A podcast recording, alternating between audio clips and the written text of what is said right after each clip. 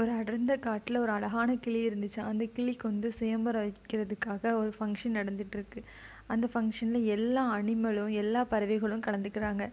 எல்லா அனிமலும் தோற்று போயிடுது. ஒரு காக்கா மட்டும் வின் ஆகுது. உடனே சரின்ட்டு அந்த காக்காவுக்கும் அந்த கிளிக்கும் கல்யாணம் நடக்குது. கல்யாணம் நடக்கக்கூடிய நேரத்தில் போலீஸ்காரங்க வந்து காக்காவை அரெஸ்ட் பண்ணி கூட்டிகிட்டு போயிருந்தாங்க எதுக்காக காக்காவை அரெஸ்ட் பண்ணி கூட்டிகிட்டு போகிறாங்கன்னா நம்ம சின்ன வயசில் எல்லாரும் கேட்டிருப்போம் அப்படி தானே பாட்டி வடை சுட்ட கதையில் பாட்டி வடை சுட்டதை காக்கா தூக்கிட்டு போயிடும் அப்படி தானே அதே மா அந்த கேஸ் இன்னைக்கு தான் சால்வ் ஆச்சான் அந்த வடையை தூக்கிட்டு போன காக்கா எதுனா இந்த காக்கா தானா ஓகே ஃப்ரெண்ட்ஸ் தேங்க்யூ உங்களுக்கு இந்த ஸ்டோரி பிடிச்சிருந்துச்சுன்னா நீங்கள் என்னை ஃபாலோ பண்ணுங்கள்